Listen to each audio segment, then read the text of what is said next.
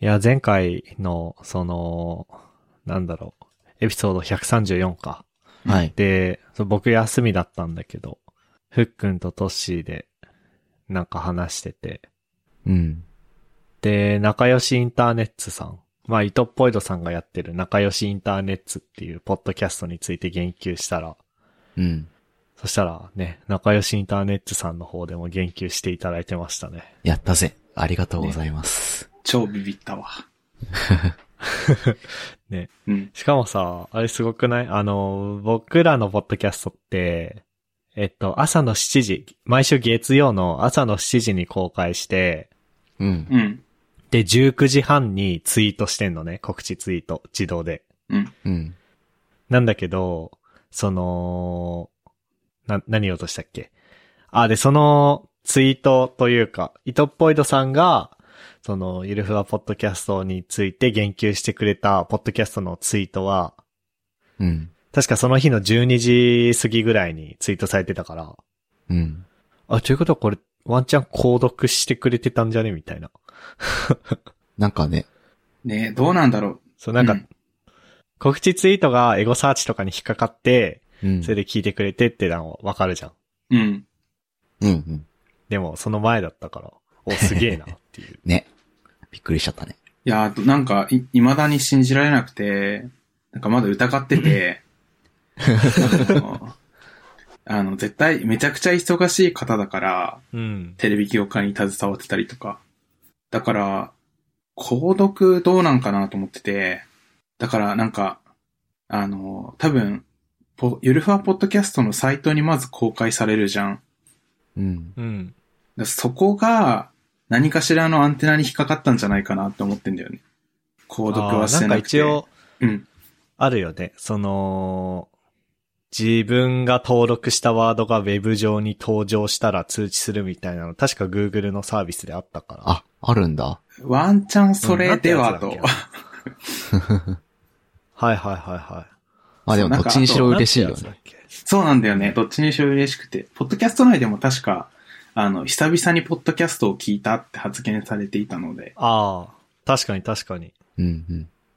なんだっけな ?Google トレンドだっけなへえ。知らなかっへた、ーそのサービス自体は。どうだったっけなまあなんかでも、そう、あるんですよ。ね、割と、 Google と違うなどなんか、うん、まあ、 はい。なんか勝手なイメージ、そっかす精度の高いエゴサをしてそうというイメージがあってそうそうそう。そっちに引っかかったんじゃないかなと予想しています。うんうんああ、なるほどね。いや、何はともあれ、ぎ言及していただいてありがとうございます。ありがとうごいざいます。ありがとうございます。めちゃめちゃ嬉しいです。ます。ね。 どうですかふっくん的には。いや、そうっすよね。あの、どうしよう、ガチファンですっていう ことしか今何も思いついてなくて さ。あの、今、あ、そっか、今偶然にも着てないんだけどさ、あの、やっていきグッズのパーカーとか T シャツとか持ってたりとか、うん。あと、あの、直筆のさ、その、なんていうの、今、カメラつけて二人には見せるんだけどさ、あの、うん昔、大昔に仲良しインターネットさんでステッカー売られてて、はいはいはい。やっていきだったかなインターネットチェアリングって書いてるステッカー売ってるんだけど、うん。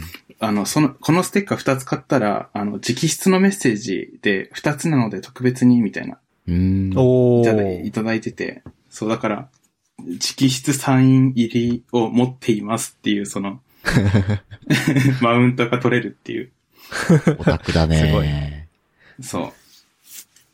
ただただファンですとしか今何とも言えないけど、めちゃめちゃ嬉しいですね。いいっすね。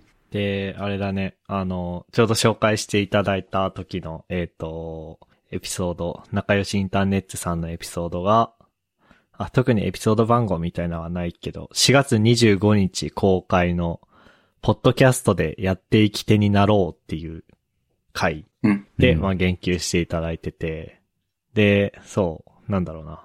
最後の方に、いや、ゲストもやってみて、みたいなこと言ってて、お、これはっていう。うん。ね。これはと思いましたね。ぜひ。じゃあどんなこと話してみたいとか、あるある。いいや、そうっすね。いや、なんかその、ファンムーブを本人の前でするかどうかっていう、その、まずそれを悩んでいる。それをまず悩んでしまってますね。気が早いんだ けあどそ。うね。そうんななんか、容易に想像できるんだな、ふっくんが、あの、ファン、ファンボしてる姿が。う。 そうそうそうそう。なんか、それ結構オタクの葛藤じゃないですかあの、うん本人の前で、あの、あくまでポ、ポッドキャストだったら、ポッドキャストっていう枠の中でお話しするときにファンムーブするかどうかとか、うん。うん。そう、なんか、例えば、あのー、よく聞く話だと、あのー、声優さんと会社の仕事でご一緒することになった時に、仕事は仕事としてやるのか、ファンですって一言挨拶するのか、ああ。 仕事と混同しちゃうのかとかなんか、そういう論争があると思うんだけど、うん。その葛藤に今震えてる。けるななんかあの、僕はもう多分ふっくんがイトッポイドさんのファンなのと同じぐらい、うん。リビルドの宮川さんのファンだから、うんうんすごい気持ちが分かって、うん。うんうんあの、なんだっけな、2015年か6年ぐらいに、北海道でヤプシーっていうパールのイベントがあって、うんで、そこに来てたんだよね、宮川さん。サンフランシスコから。うんサンフランシスコってか、カリカカリフォルニア。あまあ、うん、サンフランシスコから来てて、で、やばいやばいやばいみたい な。これどうしよう、話しかけようかな、どうしようかな、みたいな感じで言ってたら、あの、ジュンさん、ジュン29さんっているじゃないうん。うん。僕らの先輩の、まあ、釧路高専出身で今エンジニアされてる方に、その、繋いでもらって、おーやばかったね。うわ、やばい、いつも、いつも聞いてます、みたいな。もう、その、いつもイヤホンとかから聞こえてるのが目の前から声がしてて、もうやばいっす、みたいな。うんうんうん。そういう感じだったから、もうすごい気持ちはわかるな。いや、そうなっちゃいそうで、怖いな。 そう、多分、それは僕も思ってて、あの、多分、僕が見るイトッポイトさんって、MK というところの宮川さんなんだろうなってずっと思ってた。うん。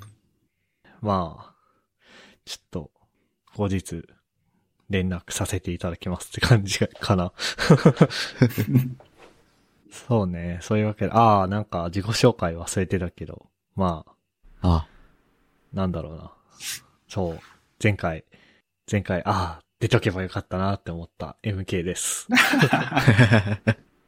今日一日外出てたんですけど、北海道で桜咲き始めてました。ふっくんです。おー。おー暑くて何着たらいいかわかんない年です。わか る。暑いよね。やばい暑いね。なねんかちょっと冒頭でいきなり濃い話しちゃったからさ。確かに。ちょっとここでまた急に天気の話とかし始めるのダメな気がしてきた。濃淡がうん、すごい。一気に薄ま っていく。そうだななんかあるかな。あー。で僕一番下に書いてあるやついこうかな。おなんか、そう突発的なイベントを大事にししようみたいな気持ちが、うんまあ前々からあって、うんこう、結構ツイッターとかで見て、あ、これ面白そうじゃんって思ったやつとかには行くようにしてるんですよ。ほう。その、うん、結構デブ上だからさ、うん、うん、うん、うん。デあブん賞まり。外出たりしないんだけど、あ、デブ賞か。で、部署か。デブ賞だね。デブ賞だから、あんまり外出ないんだけど、こう、ツイッターとかでなんか面白そうなイベントとか見かけたら行くようにしていて、あと面白そうなウェブサービスとかも触るようにはしているんだけど、でも結局情報源がほとんどツイッターだから、なんかそれって AI にレコメンドされたものじゃん。うん、う。うんん。だから自分的には突発的なものなんだけど、ものだと思ってるんだけど、実は、こうインターネットで出会うものって、あのーまあ、僕が普段摂取している情報をもとに、まあこんなのもどうっていう風にレコメンドされてるものだかうん。ら、その域を出ないと思うんだけど、確かに。で、まあ、一昨日たまたま全然別の用事で出社したんだよね。うん。うん。で、出社して仕事してて、まあ夜特に用事ないから何時に帰ろうかな、みたいな風に考えてたら、なんかこう、うん。後輩の人に、MK さん今日夜空いてますかって言われて、うん。ちょっと脱出ゲーム行きませんって言われて、おー、すげえ。おー。なんかその脱出ゲームっていう、あ、リアル脱出ゲームね。うんリアル脱。出ゲームっていうのがあって、こう、まあ、リアルの世界で実際に会場みたいなところに行って、えーっと、リアルの世界で謎解きして脱出するっていうやつなんだけど、うんなんかね、6人チームで行くらしくて、うんうん。で、6人でやってたんだけど、1人ちょっと来れなくなっちゃったんだって。で、それで声かけてくれたっぽくて。うんうん。でお、これすげえなと思って。で、実際行ったらすごい楽しかったんだけど、おうー、んいいね。でも僕、リアル脱出ゲームって絶対行かなそうじゃん。自分からは。確かに。確かに。結構、結構あれさ、なんかね、そう。まあ、どういう謎を解いたとかは言っちゃいけないからあれなんだけど、結構世界に染まんなきゃいけないんだよね、あれ。うん。だし、キャストの人たちも、結構、なんだろう。すごい世界に染まった感じで行ってくんのさ。うん僕、あんまそれ得意じゃなくて、なほどねわかるよ自わ分からは行かないんだけど、まあでも誘われたし行くかっつって行って、で、結果めちゃくちゃ楽しかったんだけど、うん。で、これは多分 AI も予想してなかったと思うんだよね。確かに確かに。僕が普段摂取してる情報からはあまりにもかけ離れすぎてて、うん多分僕のツイッターのタイムラインにリアル脱出ゲームの広告は出てなかったと思うんだよ。うんううん。ん。で、そこに突破、たまたま突発的に出社して、たまたま、えーっと、後輩たちが行こうとしていた脱出ゲームに一人欠員が出て、で、たまたまその後輩の後ろの席に僕が座っていたっていう偶然が重なって、僕が脱出ゲーム行くことになったから、うん。もうこれは多分もう絶対 AI も予想してないと思って。うんうん。で、それこそあの、仲良しインターネッツの、ポッドキャストで、イトッポイドさんも何のエピソードか忘れたけど、言ってたと思うんだけど、言ってたね。なんか、やっぱ外出た方がそういう出会いあるみたいな。うん。うんうんうんうん。なんか、だから、こう突発的なイベント、普段しないこと、コンフォートゾーンうんを抜けるみたいなのを大事にしようっていう風な気持ちは前々からあったんだけど、なんかこう家にこもってると、うんと、結局 AI にレコメンドされたりとかした。特に我々インターネットの住人なんで、そういうものにしか出会えないがちだから、やっぱ外に出るのは大事だなっていう話ですね。いいね。いやいー理 す、理想的だね。いいね。ね。リアル脱出ゲームね、あの、新札幌で一回やってたことがあったんだけど、うん。その、キャストさんのテンションとかが苦手すぎて、行けなかったんだよね。 でも絶対行きたいなって気持ちはあって、うん。すごい羨ましなんかどういうものかなんとなく知ってるし、い。うん。まあ言ったら楽しいんだ、楽しいとは思うんだけど、うん。パッと見苦手で、苦手っぽい気がしていて、行ってないっていうものってあるよね、 やっぱ。あるね。ね。あと単純に人数を集められなかった。友達をそん なに。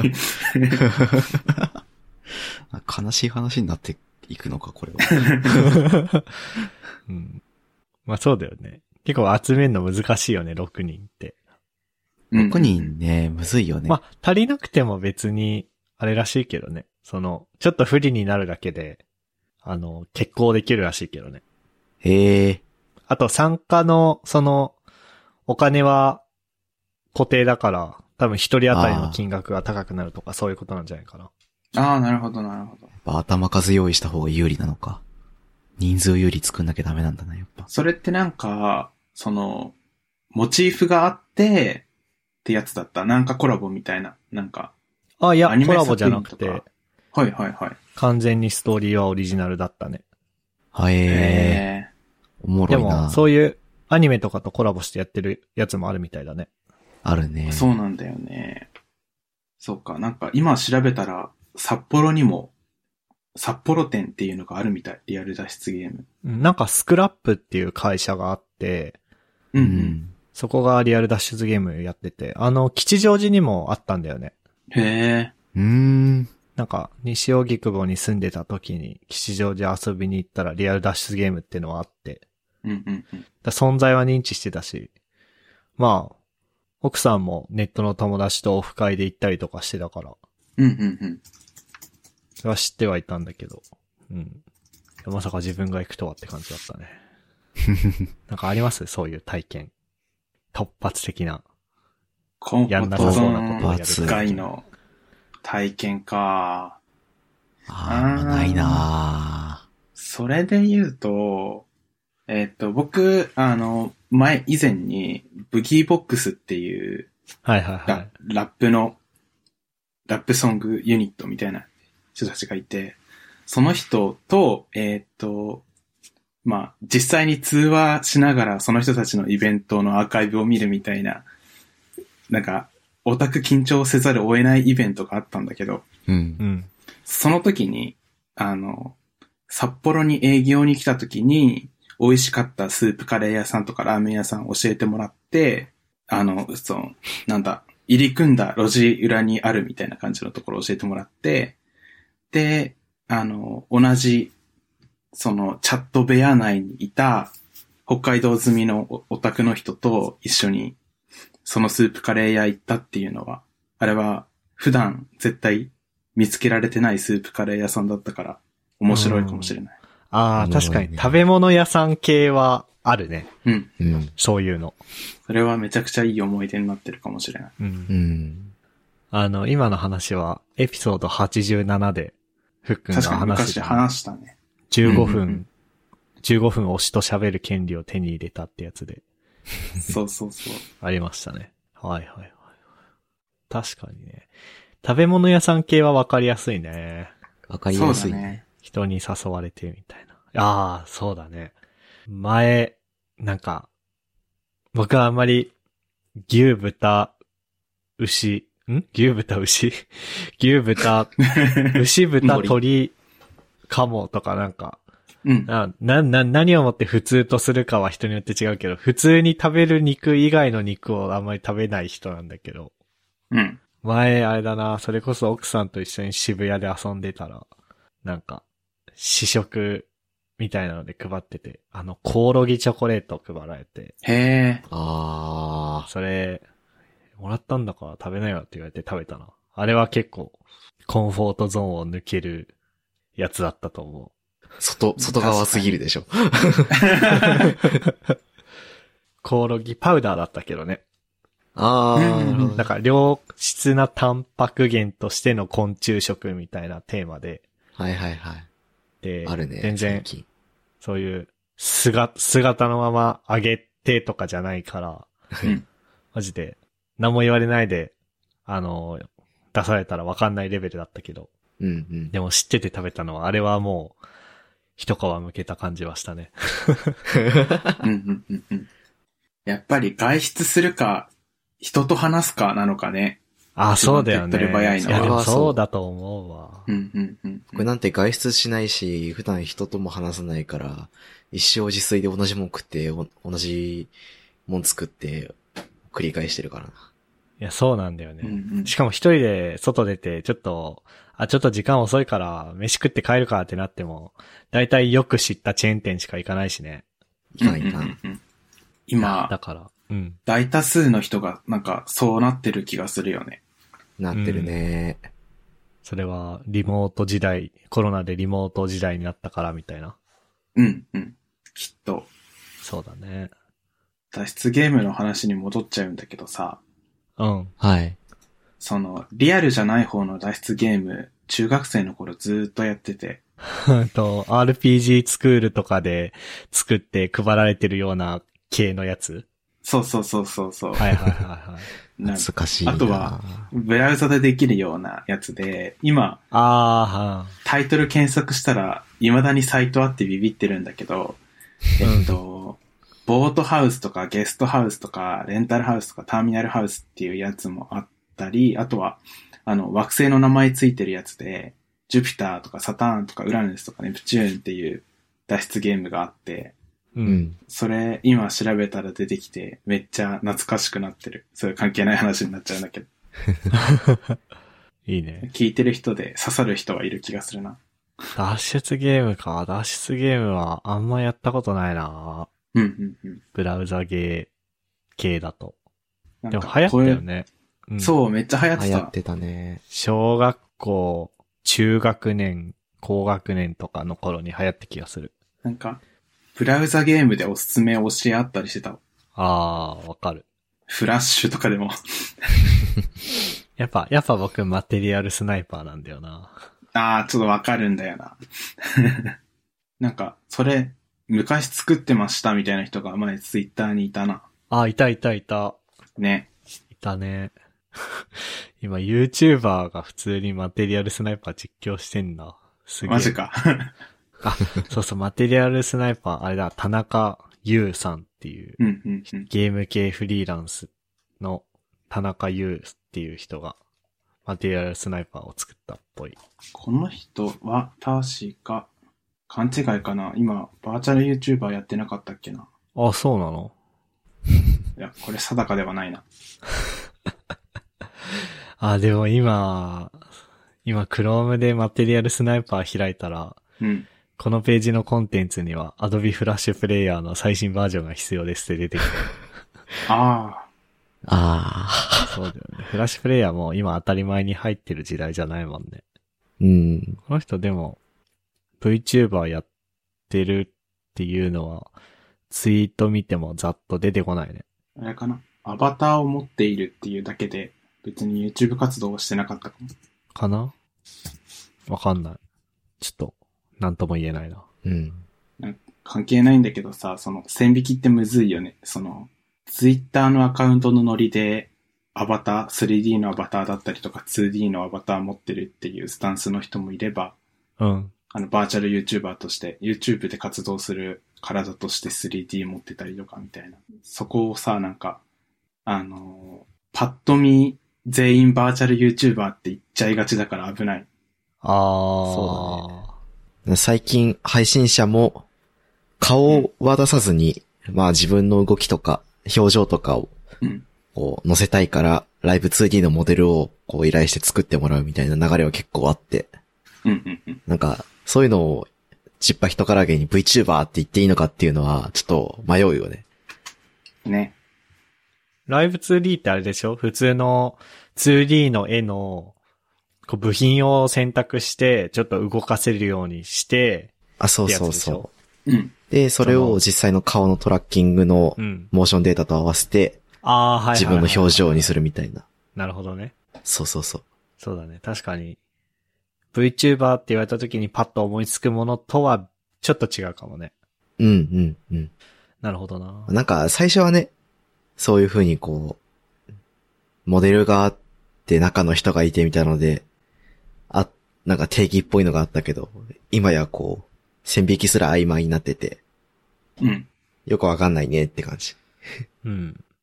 まあ、ほ本人が 言えば OK って感じじゃうない、ん。自分が確かに VTuber ですって言えば VTuber だし、いや僕は、ただの配信者ですって言えば配信者なんだろうなって感じがするよね。我々も配信者だからね。おー言うたら ね。なんか、そうだな。ああ。今日、今日あれだね。今日話題あんまないね。そうなんよな。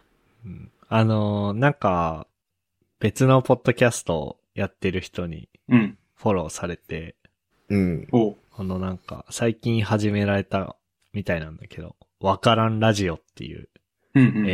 えー、ポッドキャストのツイッターアカウントにフォローされたんだけど、で、ツイート辿ったらなんか、自分のところで RSS 配信してて、うん、で、Google ポッドキャストとか Apple ポッドキャストとか、いろんなポッドキャストサービスで、に、あの、ポッドキャストを提供してる人って、こう、計測どうしてるんだろうみたいなこと言ってて。うん。で、そこになんか、ちょっと早口のオタクばりにリプライを送ってしまったわ、さっき。おーうん本当。だ。なんか、いや、大変なんだよね。ポッドキャストのアナリティクスって。うんうん。うん。もう、まあいろいろやり方はあるんだけど、いや結局、まあ前のゆるふわポッドキャストみたいにサウンドクラウドに上げてたりだとか、まあ今一番お手軽にやるんだったらアンカーに上げることだと思うんだけど、ううん。そういう自分が管理してないところに音声ファイルを上げちゃうと、もうどれぐらいダウンロードされたかってわかんないし、うん。で、ポッドキャスト聞く方法もいろいろあって、まあ、アップルのポッドキャストアプリ経由で聞いてくれてる人のアナリティクスは、えー、ポッドキャストコネクトっていうアップル公式のサイトで見れるし、うんうん。で、同じようなの Google も Amazon も Spotify も提供してるし、うん。じゃあ結局我々のポッドキャストって、合計どれぐらい聞かれてるんだろうってなったら、それらの数字を足し合わせるしかないんだよね。そうだね。で、それが嫌だから、僕らは自分で音声配信してるんだけど、うん。なので、ダウンロード数はめっちゃ正確に取れるんだけど、今度、Google とか Amazon は、Google とか Amazon が僕らのサーバーに来て音声をダウンロードして、その、その音声をキャッシュしておいて、ユーザーに配信してるから、もう、Google ポッドキャストで100人聞いていようと僕らからは1にしか見えないっていう問題があるし、ああ。 せやね。もう、今、地獄みたいな状況なんだよね、ポッドキャストのアナリティクスって。うんうんうん。マジどうすんだろ、これ。 なんか YouTube とかだったらさ、結局さ、YouTube の動画を見るのって YouTube で見るだけだからさ。うん。だから YouTube のアナリティクスってすごい、いろいろ詳しく見れるんだよね。何秒ぐらい。あの、まあ、再生数とかも当然見られるし、うんうん。確か、こうなんか、グラフみたいなので見られるんだよね。最初の、えー、何秒の時点でみんな離脱するみたいな。うんう。んうん。で、最後まで再生してくれた人は何パーセントで、で、何人がここでスキップして、みたいな。でも無理だね。ポッドキャストは、そういうことが。無理ですね。悲しい。でも、その方がいいのかなっていうのも最近思うようになって、うん。。というのも、それこそあの、さっきからあの、仲良しインターネットさんの話を引用させてもらってばっかりだけど、あの、その僕らのポッドキャスト紹介してくれた前のエピソードで、えっ、と、なんだっけな、内向的なインターネットみたいな。そうだね。内向的なインターネットを楽しもうっていう回があるね。ありがとう。内向的なインターネットを楽しもうっていうような回があって、えっ、と、ちょっとごめん。あのーまだ一回しか聞いてないから、じゃあようやくミスってたら申し訳ないんですけど、えっ、と、要するに外交的なインターネットと内向的なインターネットみたいなのがあって、外交的なインターネットは、こう結構見てる側にアクションを求めてきがち。それは VTuber の生配信だったりとか、SNS だったりとか。うんうんうん。あれ、そういう話だったっけなんかそういう話も話してたような気もする。し、あと、逆に内向的なインターネットってのは、なんか SEO とかめっちゃ全然できなくて自分から、うん。え、な、なんだっけなちょっとごめん。うまく要約できてないかもしれない。なんか、なんか要するに、うん。えっと、確か、その内向的なインターネットと外向的なインターネットっていう言語化を発明したんですけど、みたいな話をしてて、うんうんえっと、その、外交的なインターネットがなんか YouTube とかに上がってるような、その、みんなに見てもらうためにすごい、その、み、大衆うん。向けのあそうだそうだそうだ。はいはい情はい、報はをい。発信してて、で、逆に内向的なインターネットっていうのは、その、見る人が探してたどり着くような、その、うんうんうんうん。みみんなに向けて作ってなくて、だからこそ、その、あの、商業的にはなりにくくて、企業も参入しにくくて、そのアウトプットとかもやりにくいっちゃやり、やりにくいんだけど、まあそれはそれで大事だよみたいな話をしてたような。そうそうそうそう。で、外交的、あ、内向的なインターネットっていうのはやっぱりしょ、しょ、んと、収益化しにくいみたいな話とかも言ってて。でも、まあその内向的なインターネット、今外交的なインターネットばっかりだから普通にしてたらね、うん。そういう外交的なインターネットという関わり方をサービス側が想定しているものばっかりで、うんうん内向的なインターネットっていうのは意識してやんないとできないよね、みたいな話があって、うん。で、多分、その定義に当てはめると、僕らのポッドキャストを聞きに来てくれている人たちって、多分内向的なインテインターネットを、まあその意識してるか無意識かはわかんないけど、求めてきてる気がするんだよね。うんで、そこに、でも一方で僕らは、まあ、ウェブ系のエンジニアとして働いて、いろいろ広告だの、なんだのってやってるけど、そこでやってんのって多分外交的なインターネットだと思ってて、で、そういうものをあんまり持ち込まない方がいいのかな、みたいなのを、それ聞いてて思って。うんうん。ほう。で、結構あの、ゆるふわポッドキャストのシステムとか全部内製してて、それはまあ、技術勉強のためでもあったりするんだけど、するんで、ログ取りとかも結構頑張ってやってて、で、そのログを分析して得られた示唆を持ってどうこうとか、そういうサイクルも回していきたいなとか思ってんだけど、うんただ、やりすぎると、せっかく、その、イトッポイドさんの言うところの内向的なインターネット的なうん。的なってすごい重なって言っちゃったけど、要するに僕ら3人、まあ、もうかれこれ10年の付き合いにもなる僕ら3人が、こう、だらだら話してるのをその配信するみたいなうん。のをやってるわけだけど、そこになんかめっちゃ頑張って数値とか取りまくって、ログ取りして、こう PDCA サイクルを回して、どんどんどんどん外交的な商業的なインターネットになってくってなったら、うん。なんか冷めるかもなと思って聞いてる人たちが。ああ、確かに。だからもう見ようと思えば、あのー、Apple Podcast とかも一応分析すれば、みんながどのくらいの、あのーまあ、例えば30分エピソードがあるうちの17分30秒で結構みんな離脱してますとかも一応見れるっちゃ見れるのね。うんうん。で、そういうのを毎週毎週じゃあ何月、月じゃねえや、週1で会議して、ああ、ちょっとここ結構離脱されてたから、あ、じゃあ次からはこの話やめようとかってやろうと思えばできるんだけど、うん。したくない、多分やんないが。方がいいんだろうなと思って。うんそれは僕らのテンション的にもそうだし、うんう。んあとは、その内向的なインターネットを求めて、このゆるはポッドキャストを聞いてくれてる人たち的にもそうだしっていううん。うん。うん。のを結構考えてた。その、イトポイトさんの話を聞きなが ら。うん。うん。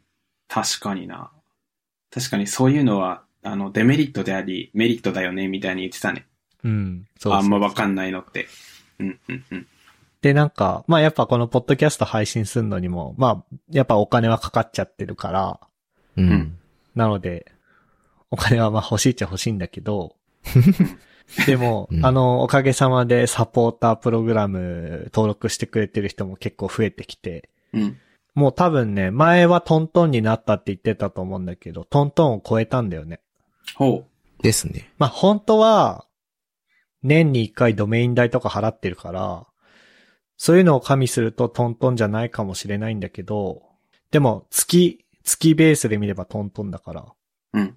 あ、なんかもう、サステイナブルになってるじゃん、みたいな。うん。うん。で、そう、なんか、まあ、うちはの話だけど、いや、広告入れてみてもいいかな、みたいな話とかしてたじゃん、前に。してたね。スポンサー広告、みたいな。それこそそれもリビルドとかの真似だけど。うん。うんでもなんか、その話を聞くと、ああ、しない方がいいのかな、みたいな。ねのとか思ったりしてて。その、普通に技術の勉強としてやってみたくはあるんだけどさ。うんう。んなん。か、どう、どう音声広告を入れればいいのか、それがどれぐらい、その、届いて、だからインプレッションして、で、どのぐらいコンバージョンしたのかっていうのを、まあ、ゆるふわポッドキャストの管理画面アドミンにどうやって組み込もうかとか考えるのは結構楽しいんだよ、やっぱり、エンジニアだから。そうだね。でも、でもその上に載せているコンテンツを楽しんでいる人たち的に、ああ、どうなんだろうな、みたいなのをこう、いろいろ思ってて、なんか、うん。うん。うんそう。ふっくんとかトシがどういう話を聞きたいかはわかんないけど、もしトッポイドさんお呼びできることになったら、なんかそういうの聞いてみたいなって僕は思なるほどね。どの程度、程度の問題だよな。どう。うそうそうそうそうそう。っ確かに。難しい。てな感じですかね。確かに、確かに。うん、うん、うん。はい。確かに何えっと、うーん、あの、話す話題あったなっていう、それ。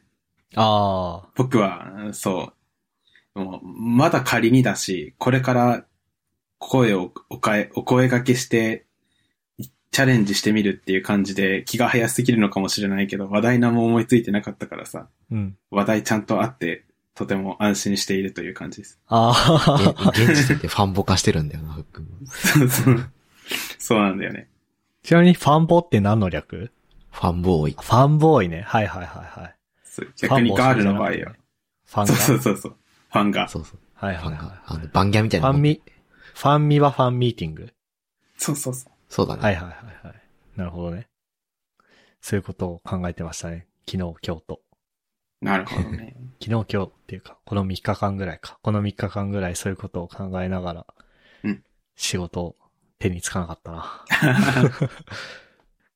今、なんかさ、あー、また、また仲良しインターネットの話だけど、そ の僕らのポッドキャスト紹介してくれた時最後に、伊藤ポイドさんが、まあ自分もゲストやりたいんすよ、みたいなうん話とかされてたし、あとやっていき FM でもなんかそんな話されてた気がするんだけど、いつしそてのたトね。ポイロさんはキャリアとかお仕事的に聞き手側に回ることが多いらしくて、うん。でも自分の話したいみたいな。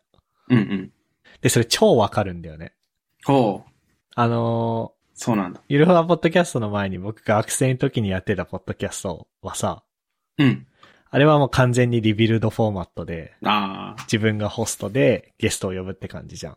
うんだからホストと、自分がホストでゲストに来てもらうから、もう僕がずっとガーッと喋るわけにもいかないのよ。うんうん。フォーマット的に。うん。で、その学生の時やってみて思ったのが、あ、なんか僕が喋りたいんだよな、みたいな。 なるほどね。で、トシーとフックンを巻き込んで、いや、3人がホストですっていうことにしてうん、自分も好き勝手喋るっていううんうんうん。風にしたから、非常にわかりつつ、うん今でもよく反省する。あ、そうなんだ。はは。あ、なんか、フックンとトッシー差し置いて喋りすぎたかな、みたいな。全然いいのに。全然気にしなくていいと思う。まあ逆になんか、アニメとか、VTuber とか、声優とか、そっち寄りにいた時は僕、シーンとしてるからね。バランスは全体で取れてるだろうね。ははうんうんうんうん。じゃあそんなとこっすかね。はい。ういっす。